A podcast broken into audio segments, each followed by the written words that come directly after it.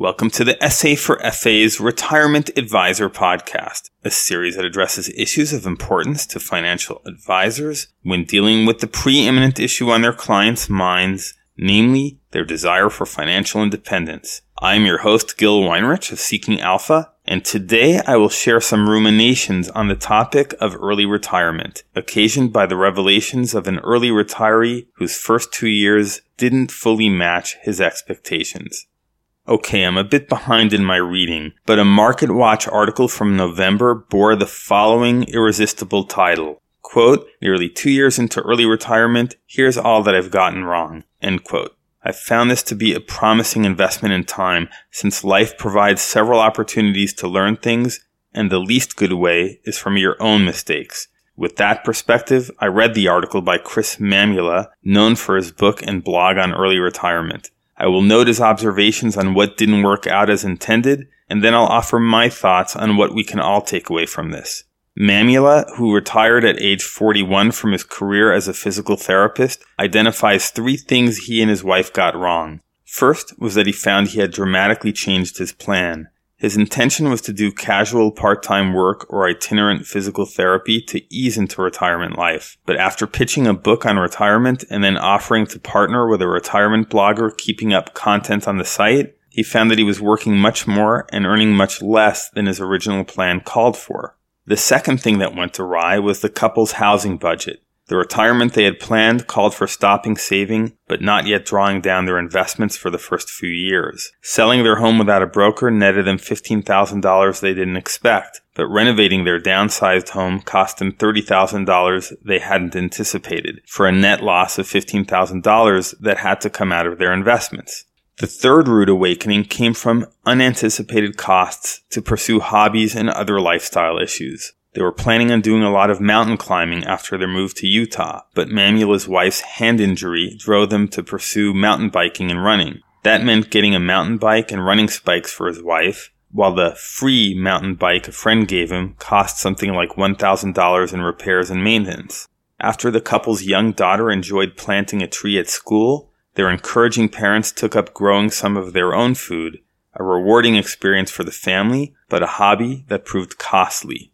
Humbled by these setbacks, Mamula's main conclusion is how hard it is to make predictions. He even quotes author Nassim Taleb on black swans, how hard it is to make economic and political forecasts, and most surprisingly and pertinently, how hard it is to make personal ones. I've linked the article to my Seeking Alpha page for your edification and amusement, and will herewith add my own thoughts. First, while I get the temptation, I would even say yearning that people have to not be constrained by work, or at least working for the man, as the urban lingo has it. The fact of life that these early retirees no doubt have come to appreciate is that we have not just material needs, but material aspirations that change as circumstances change.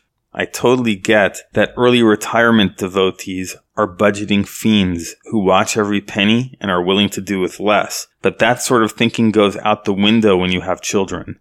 Mamula's young daughter was interested in planting things, and what parent can resist encouraging the interests of their children? If his still young daughter evolves to take an interest in harp, like my already grown up daughter has, just wait until you need to figure out how to obtain first a Celtic harp, and then, as years worth of expensive lessons progress, a pedal harp.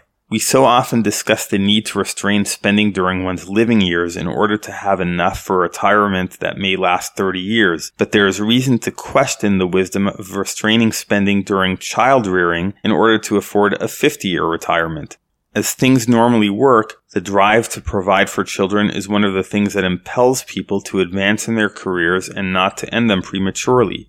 Now, I'm not taking a personal shot at the author. I can't judge him, and besides, he has clearly achieved some promising successes via his book and blog in his new career as a retirement lifestyle commentator. But since we can't assume everyone who retires early will be so fortunate, I come now to my second point concerning work. Mamula's early retirement was marked by a lot more work than planned and a lot less income, but he's a long-term planner working in a burgeoning area and will probably do fine in the end, if not already. But many people who dream of letting go of their jobs find that they end up doing similar work just for much less pay. Sometimes that trade-off is worth it, as when job stress threatens one's health. But people who retire early should think critically about what their new work arrangement will mean in terms of how much effort they will make working, how much effort in finding work if they freelance, and how much income they are likely to generate.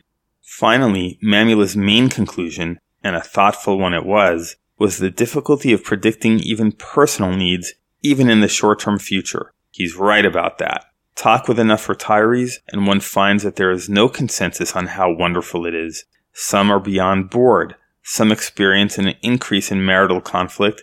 Many, perhaps most, wish they had a higher income. And that brings me to my main conclusion, which is that the quality of one's retirement rides on how well one is prepared. Like any major life event, preparation is key. But for something as major as retirement, it is hard to be prepared when you've not experienced enough of life to really know what you need.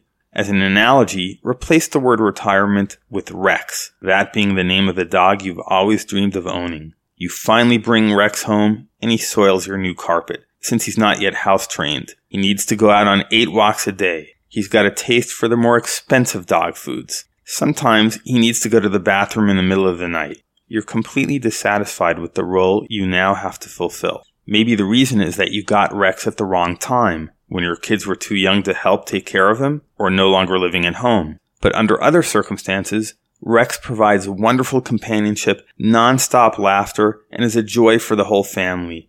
As it is with Rex, so it is with retirement. Under the right circumstances and timing, it can be awesome. Thanks for listening. If you found this podcast of value, consider passing it on to one other advisor. Also, feel free to contact me at gil at seekingalpha.com with any feedback. This is Seeking Alpha's Gil Weinrich.